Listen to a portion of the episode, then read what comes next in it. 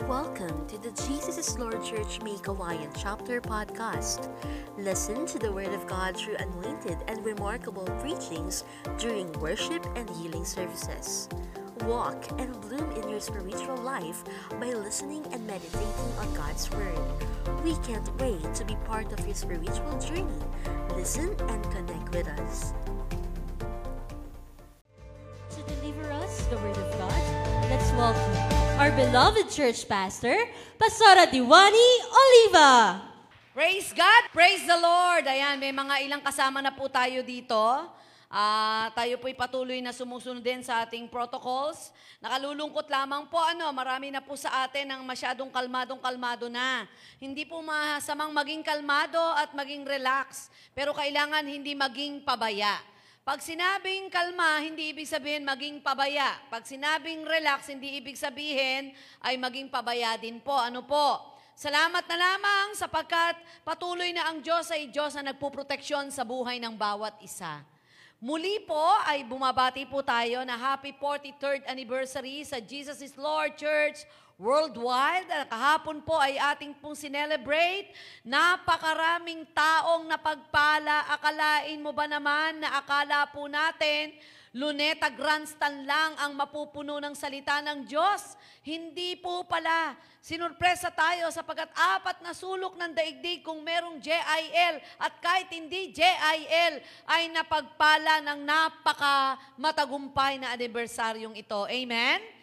At alam ko po na puno po tayo kahapon ng mensahe ng ating pong team. It's all about God's triumphant hope.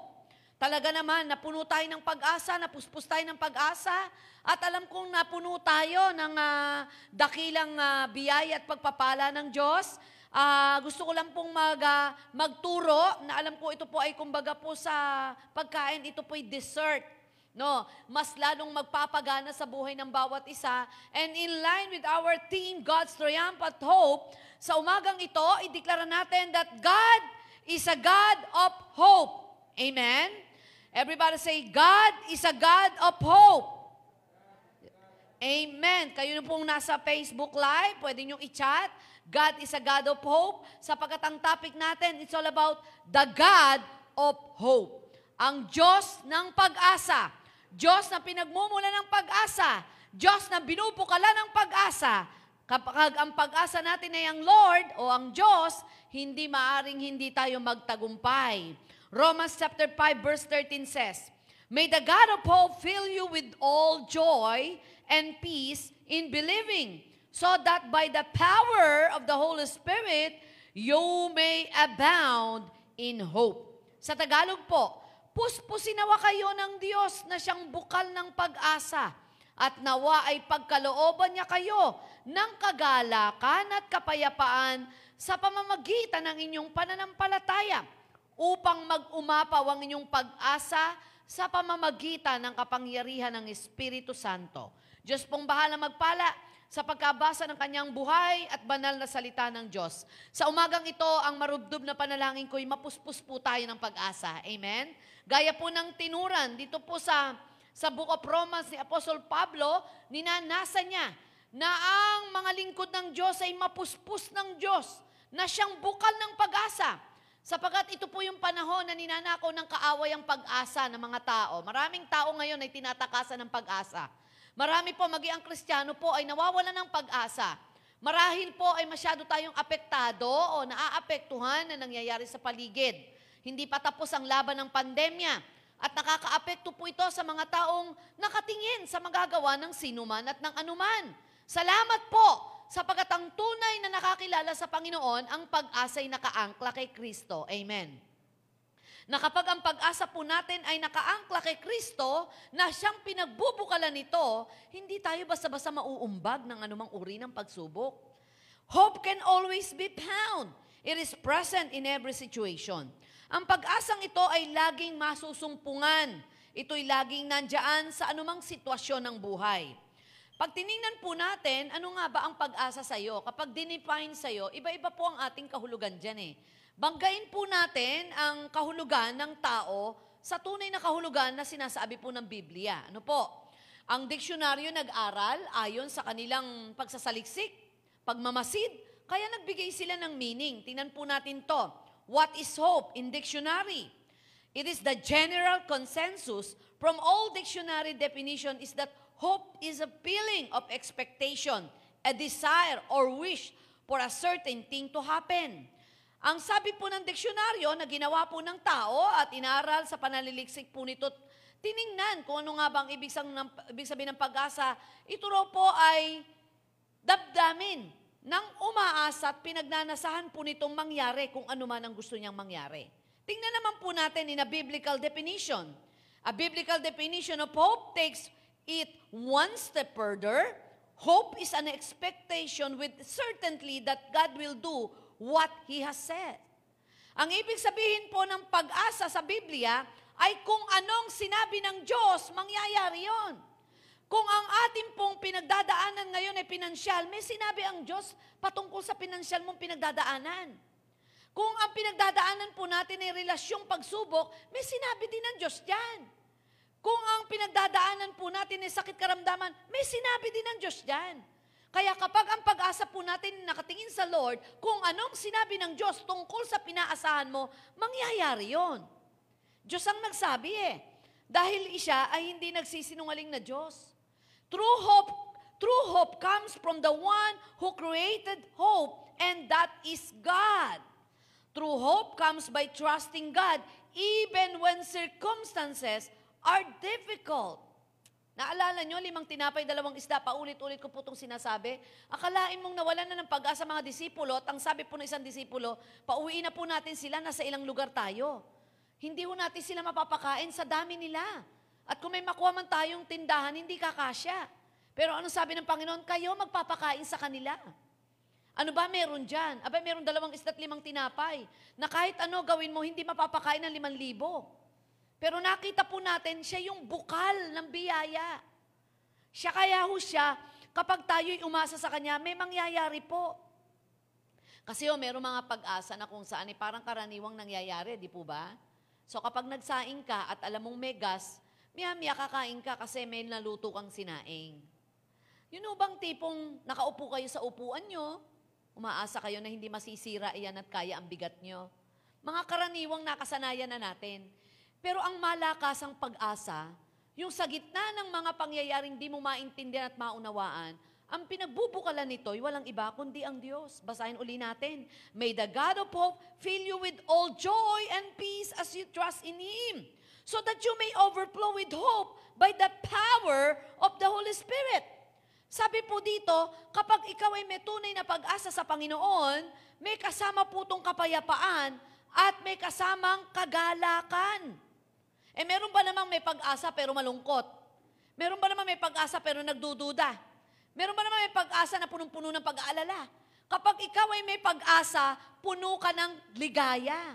Puno ka ng kapayapaan. Ito'y bunga ng ating inaasahan. Tingnan po natin ha.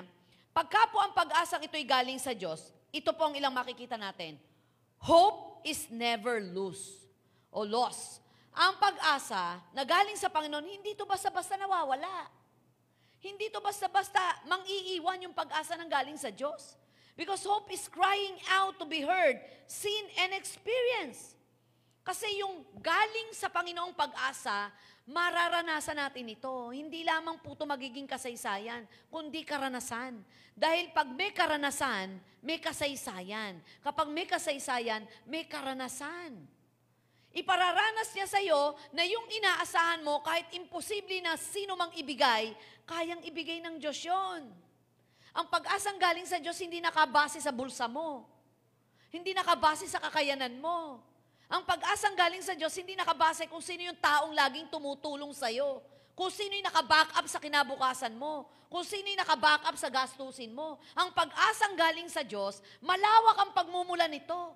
Hindi mo nakikita pero may darating. Bubuhayin ka ng pag-asang galing sa Diyos. Mga kapatid, bumubuhay ang pag-asang galing sa Diyos. At naka, nagbibigay ng alalahanin ang pag-asang nakaangkla sa tao. Tandaan po natin, kahit mahal tayo ng isang tao, kahit hindi sinasadya niyan, pwede tayong mapabayaan yan. Pero hindi ng Diyos. For, the, for in this hope, sabi ng Book of Romans 8.24, we were saved, but hope that is seen is no hope at all. who hopes for what they already have. Umaasa ka kasi nakikita mo na. May nakakita na ho ba ng future? Kahit pahulaan mo ng pahulaan, kahit kanino yan, walang nakakakita ng future. Kahit magsumikap ka na magsumikap, hindi mo alam kung ano naghihintay sa dulo na yon. Di ba, naalala yung isang seaman, nagtrabaho ng ketagal-tagal, pagkatapos po, nagpatayo ng bahay, inaasam-asam niya, sa bandang Ormoc yata yon. Pag uwi niya, yun, yun, yata yung napakalakas, na, napakalakas na bagyo, ulan. Saan nga ba yon? Oo, Yolanda. Ano yung tinamaang lugar na yun? Ba- bayan mo yata yun, Ate Pele, no? Oo, doon naganap yun. Tatatlong araw pa lang nakakauwi yung seaman, minamasdan-masdan yung bahay na pinagawa niya. Habang hawak-hawak ang lahat ng kalyo sa kanyang kamay. Pagkaraan ng tatlong araw, dumating si Yolanda. Nilamo ni Yolanda yung ilang taong pinaghirapan niya. Alam niyo ho, yung lalaki, naspatan po ng TV Patrol, naka, naka, naka, nakaluhod na ganyan, latan-lata. Nakakaawa. Ang lumabas lang sa bibig niya, inasahan ko to, inasahan ko to. Hindi ho to isang pananakot. Saan nakaangkla ang ating pag-asa? Lalo na sa panahong ito na parang padilim ang mga lahat ng nangyayari at nagaganap. Inasahan natin, marami na tayong piniling presidente na akala natin mag-aangat ng bansa. Kung sino-sino na ang pinili nating presidente, pero hindi pa rin maangat-angat ang bansa. Salamat na lamang, kahit na minsan ang bansa'y naghihirap, ikaw na anak ng Diyos kahit kailan di niya pinabayaan ni iniwan man. Amen. Palakpakan natin ang Panginoon. We can be confident in hope. Kapag ka ang pag-asang yan na inaangklahan mo ay ang Panginoon, confident ka. We can find rest when we confidently hope in the Lord. Mapapanatag ka, mapapayapa ka. Dahil alam mo na ang inasahan mong Diyos kahit kailan hindi marunong magpabaya. Hindi kulang sa lakas. Hindi kinakapos ng kaalaman para itawid ka sa mga nakalilitong sitwasyon. Naranasan nyo na ba na nagit nalagay ka sa natrap ka ng sitwasyon? Hindi mo alam paano ka lulusot? Trap ka sa sitwasyong relasyon, trap ka sa sitwasyong pinansyal, trap ka sa sakit karamdaman, hindi mo alam paano ka ilulusot. Salamat na lamang, He will make a way when there's no way. Meron siyang paraan para iparaanin ka sa sitwasyong wala kang madaanan. Subok na ang Diyos eh sa Old Testament. Lahat ng klase ng himala, pinakita niya. Hati, nahati ang dagat, umulan ng, pa, ma, pa, ng manat pugo sa gitna ng disyerto, nagkatubig, may sakit karamdaman, pinagaling. Lahat ng klase ng himala na hindi mo inasahan ay binigay ng Diyos para umasa ka sa sitwasyong parang tila baga wala kang aasahan. Amen po ba? We can be confident in hope. Hebrews 11 verse 1 says, Now faith is a confidence in what we hope for and assurance about what we do not see. Nakakapanatag na ang, i, na ang, pin, na ang pinagkatiwalaan mo ay Diyos na kung saan ay mapagkakatiwalaan sa lahat. Nagtataya ka sa Panginoon na kung saan alam mo pag tinayaan ko ng pagtitiwala ang Diyos. Grabe ang tubo nito. Higit sa inasahan mo kasama ang pamilya mo. Ninanakaw ng demonyo ang ating pag-asa at inaangkla niya sa material at pinansyal na bagay na may hangganan ang magagawa po nito. Huwag ho tayong, huwag niyong itaya ang kaisa-isang buhay natin sa paghabol ng walang katiyakan. Magtrabaho, magtiwala sa Diyos. Ang promotion na galing po sa Diyos, hindi pwedeng maagaw ni man. Kahit ito'y trabaho sa, kahit ito ay trabaho sa secular, mapa ministry, Tandaan po natin, ito po ang pananaw ni Pastora kapag ang pagpapalay para sa akin.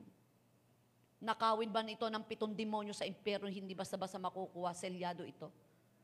Amen ho ba? Meron hong, pagkaho ako may mga binibiling, may binibili sa online, meron akong paboritong siya nagdadali. Na kahit po maglagay ako ng letter, ayaw niyang ibigay. Hindi niya bibigay basta-basta. Basta kung hindi ito ang pangalang to, hindi ko ibibigay yung package na ito. Kaya kailangan ho talagang ako kumuha. Ganon sa Lord.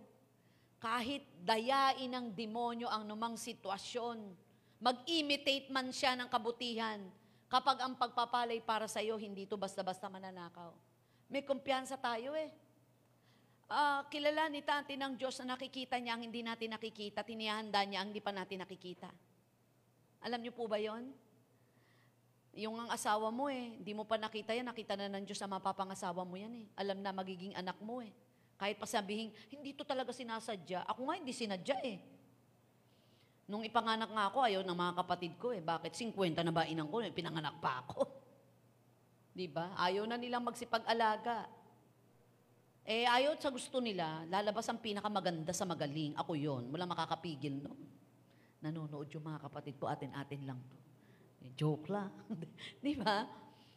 Sabi sa gusto natin, kapag may kaparaanan ng Diyos, mangyayari't magaganap yon sa takdang oras at panahon. If there's a will, there's a way. Wala nang pag-uusap doon. Kapag kalooban ng Diyos ang tinutumbok mo, pinapanalangin mo, hinihintay mo, pinanghahawakan mo, may pag-asang darating ito. Kumampante ka, darating siya sa oras na gusto ng Diyos, sapagat ang oras ng Diyos ay oras na tama para sa iyo. Tao lang ang nagmamadali. Tao lang ang naaatat.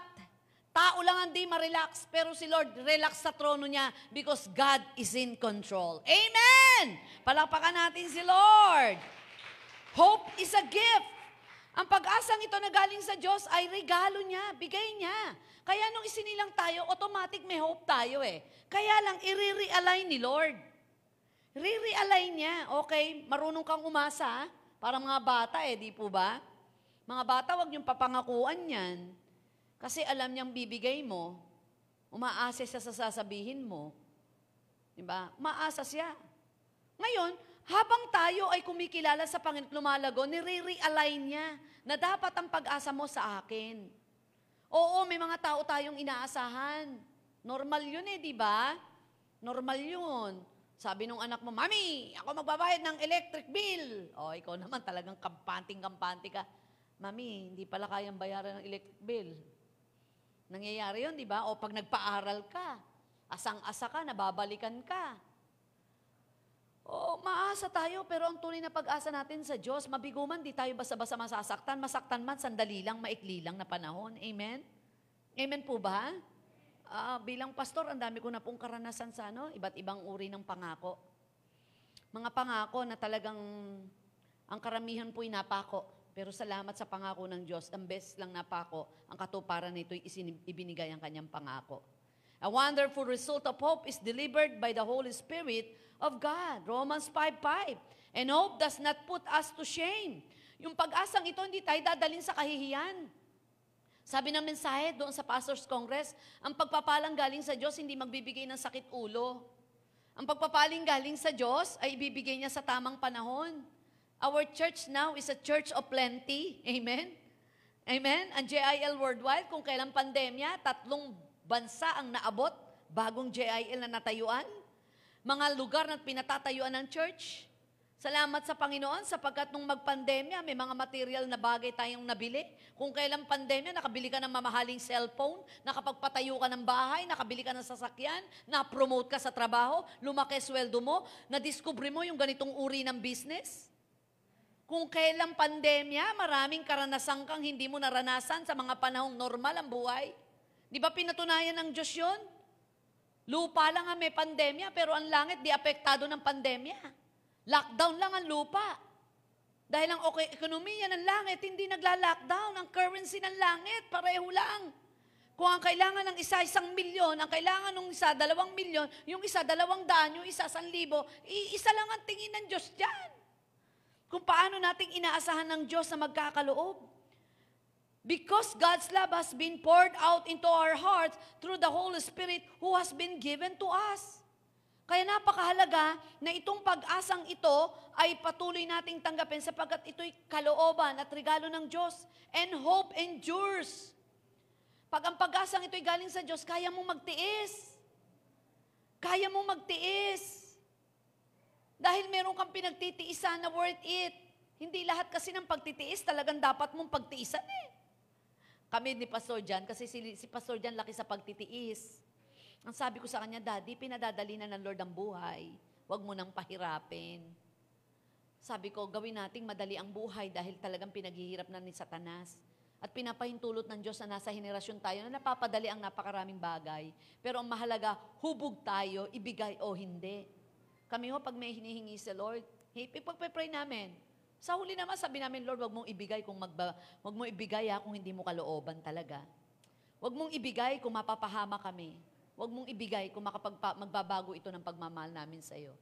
Pero Lord, kung ibibigay mo at kalooban mo, pinapangako namin, lahat ng ito'y magbibigay ng kalwalatian sa iyo. Bakit? Kasi sabi ng Proverbs 23 verse 18, There is surely a future hope for you and your hope will not be cut off. Gaya ng sabi ko sa inyo, walang nakakakita ng future, pero merong surely future hope for you.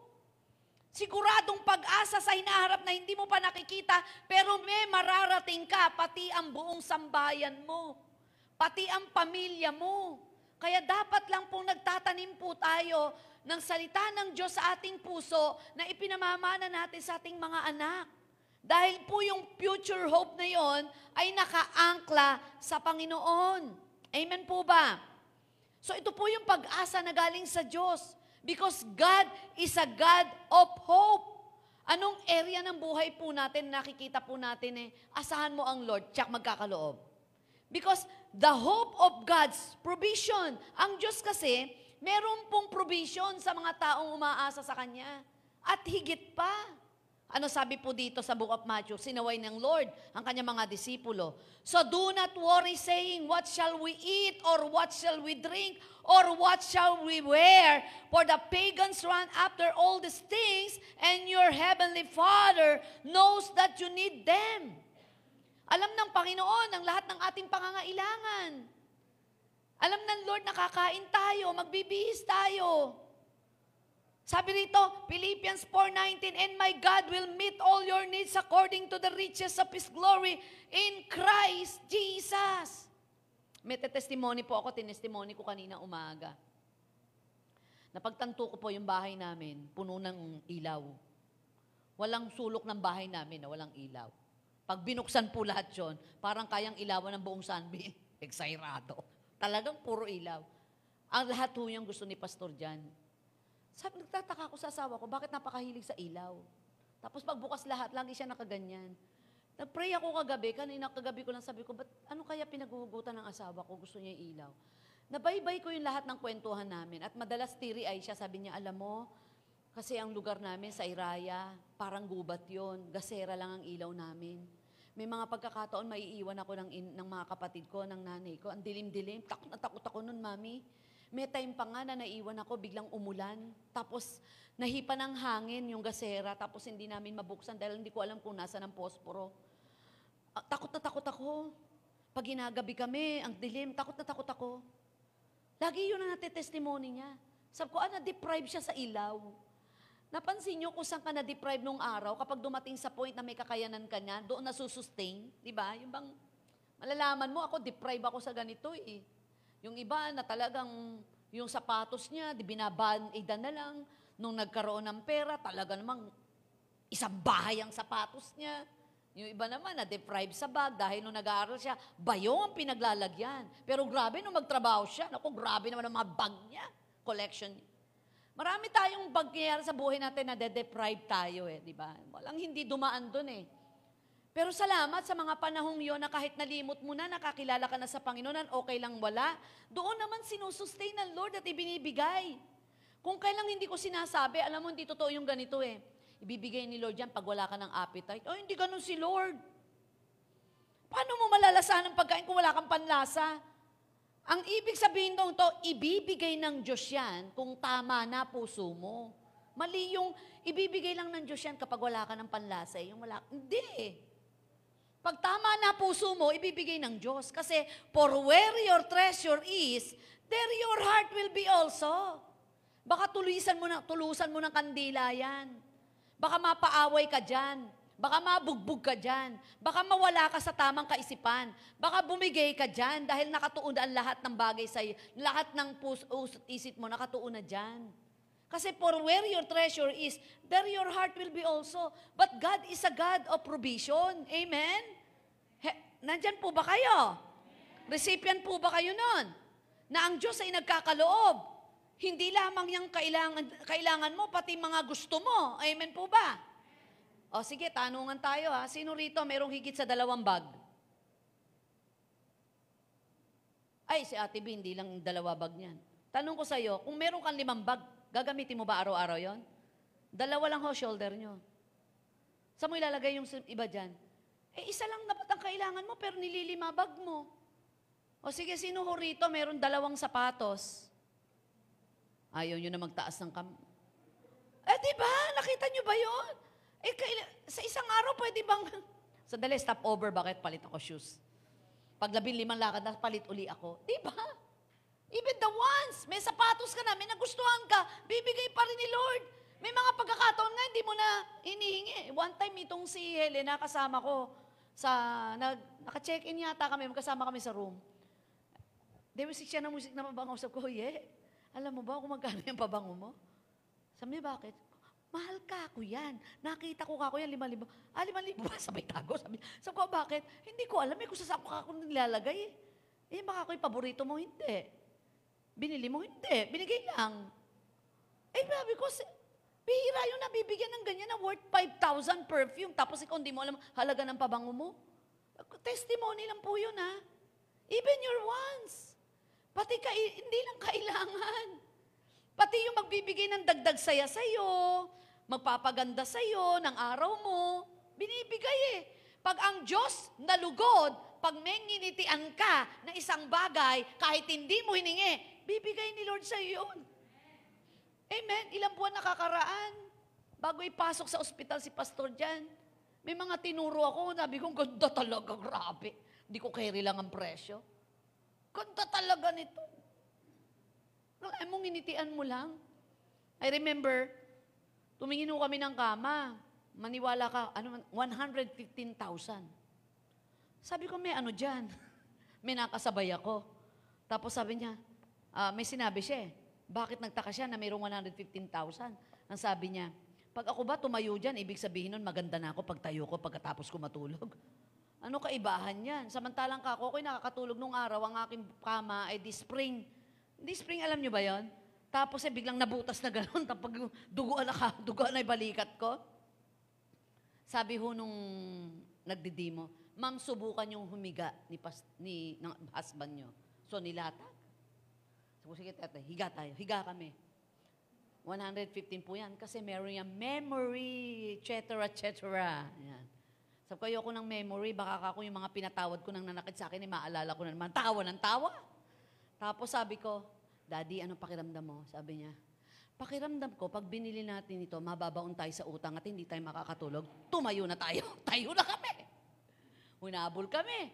Sabi niya, ma'am, ang good news po, itong 115,000, sale po to ng 80%. And with that, nasa 26,000 lang.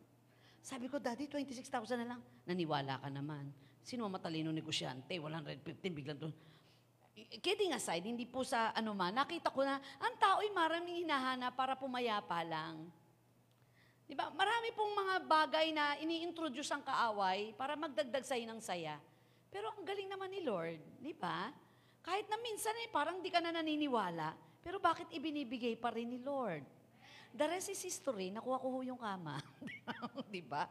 Na hindi galing sa bulsa ko, na may nagbigay. Kaya inayawan mo na at pinintasan mo, napahiya ka pa. Yung pala ibibigay ng Lord sa'yo. Di ba? Hindi ko bibili niya kahit ano mangyari dyan. Napakabuti ng Lord. God is a God of provision. Sa panahong, ang, ang Diyos kasi, Diyos ng pag-asa, Diyos na nagbibigay, hindi nakabatay minsan sa bulsa mo. Hindi nakabatay sa kakayanan mo. Kapag gusto niyang bigay, at nalugod siya sa'yo, ibibigay niya yun. Amen o ba? Because God is a God of provision. He is God, at sinabi dito, the hope of God's presence. Ang pag-asa po natin, kapag na kay Kristo, nasa Diyos, ang kanyang presensya ay nandun, nagpapalakas. Sabi po ng Deuteronomy 3:6, 31:6, Be strong and courageous. Do not be afraid or terrified because of them. For the Lord your God goes with you. He will never leave you nor forsake you. Kapag ka ang inaasahan mo'y Diyos, kahit nasa anumang sitwasyon ka, kahit anumang mga pangyayari, ang presensya ng Diyos ay nandoon. Nabago ba sitwasyon nang tinapon si Daniel sa, sa kulungan ng leon? Hindi ah. Nandun pa rin yung leon. Pero ano ginawa ng Lord? Pinatikom ang bibig ng leon. Nabago ba sitwasyon ng si Dedrak, Mesak, Abenigo? Tinapon sa naglalagab ng napoy? Hindi ah. Naglalagablag pa rin. Pero ang binago ng Lord, naging bulletproof sila, hindi sila natabla ng apoy. Maaring nasa sitwasyon ka ng kagipitan, hindi nababago. Pero hindi ka pinababayaan ng Diyos. Maaring ngayon na ikaw ninunood, nasa banig ng sakit karamdaman ka, pero buhay ka pa. May gagawin pa rin ang Diyos. Ang presensya niya ay malakas sa panahong tayo'y nangihina. Sa panahong tayo'y walang mahawakan at makapitan. Ang kanyang pag-asa ay binababa sa panahong wala ka nang makitang pwedeng gawin ni numan. Amen po ba? Ang Diyos ay Diyos na nanunurpresa. Tandaan po natin yan. Ang Diyos ay Diyos na nakamamanghang gumalaw. Yun ang kinikilala kong Diyos. Ang Diyos na kinikilala ko sa JHL, nakamamanghang gumalaw. Ang Diyos na kinikilala ng aking pamilya ay Diyos na nanunurpresa. Na kapag natuwa siya sa paglilingkod mo, at naging mapagtiis ka at nagsasakripisyo, titingnan ng Lord lahat yon at babayaran niya ng higit sa inisip mo. Yun po ang pagkakilala ko sa Diyos na ito. The hope of God's protection. Ang Diyos po, ating pong inaasahan ay nagbibigay ng pag-iingat. Sabi po ng Psalms 119, You are my refuge and my shield. I have put my hope in your word.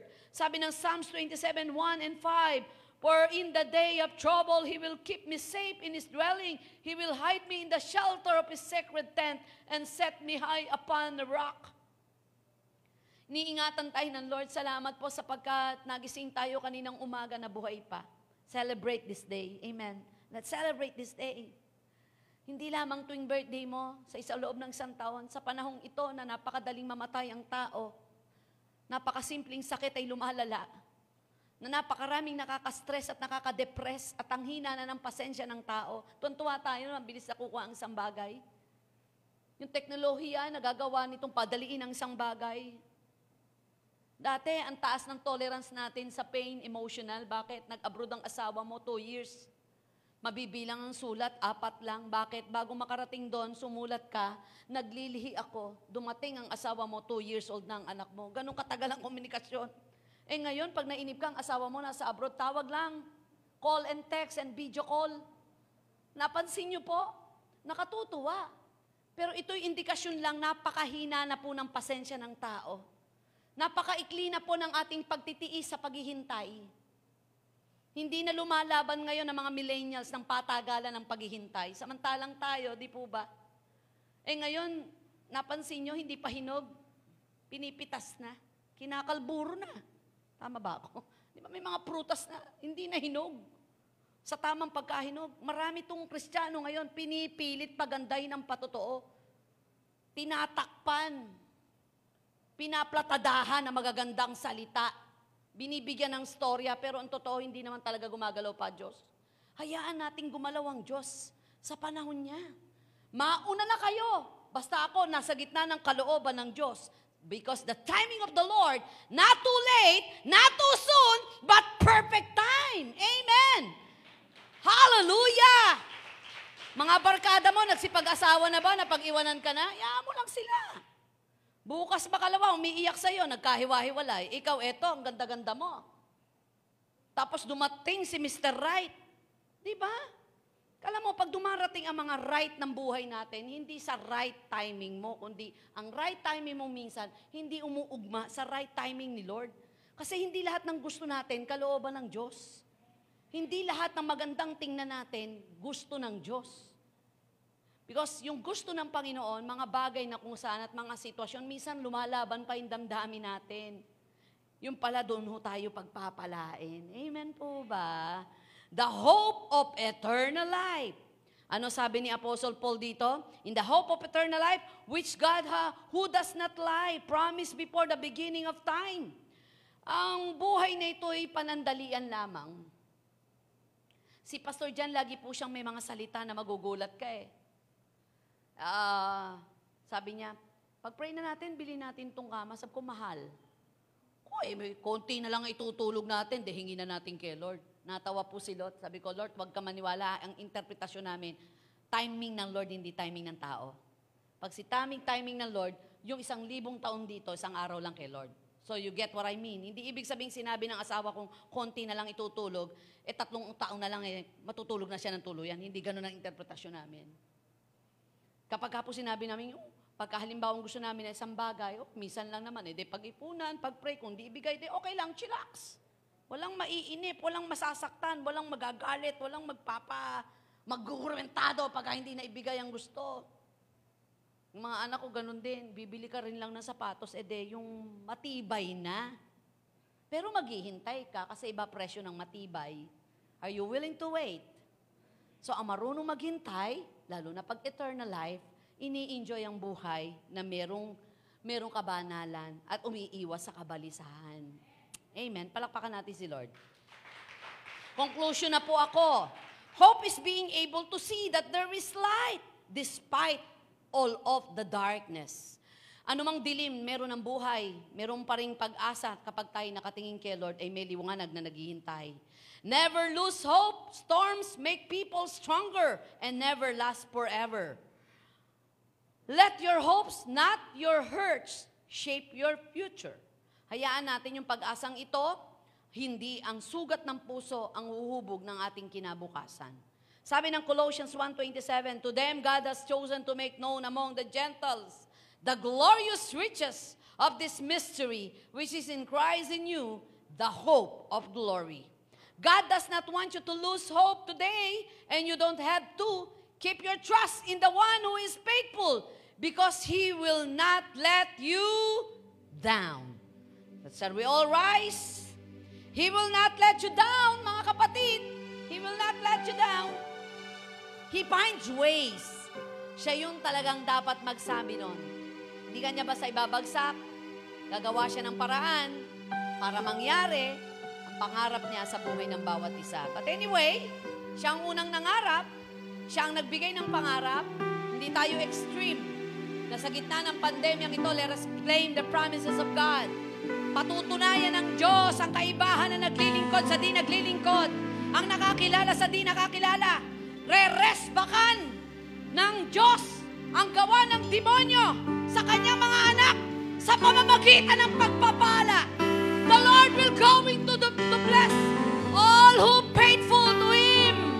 Ang pang-resback ng, ka, ng Diyos sa kaaway ay ipakita sa demonyong sa gitna ng naghihirap ng mundong ito't pandemya. Kaya ng Diyos na pagpalain ang kanyang mga anak. Amen po ba? Amen. Konting testimony lang ho. Last two years ago, o last, magto two years, may nagsabi po sa akin, si Pastorang hiling mag-declare, the Lord, the Lord will going to bless each and every one of us. Amazingly, surprisingly blessing! Sabi niya, naghihirap naman. Dami sa jail may kawain, naghihirap. Pero praise God, truly God is amazing God. He will never leave us nor forsake us. When you declare it by faith at lumakad ka sa Kanya na may pag-asa, mangyayari magaganap ang ating inaasahan sa Diyos na buhay. Shall we give a clap of praise? Let us worship the Lord our God.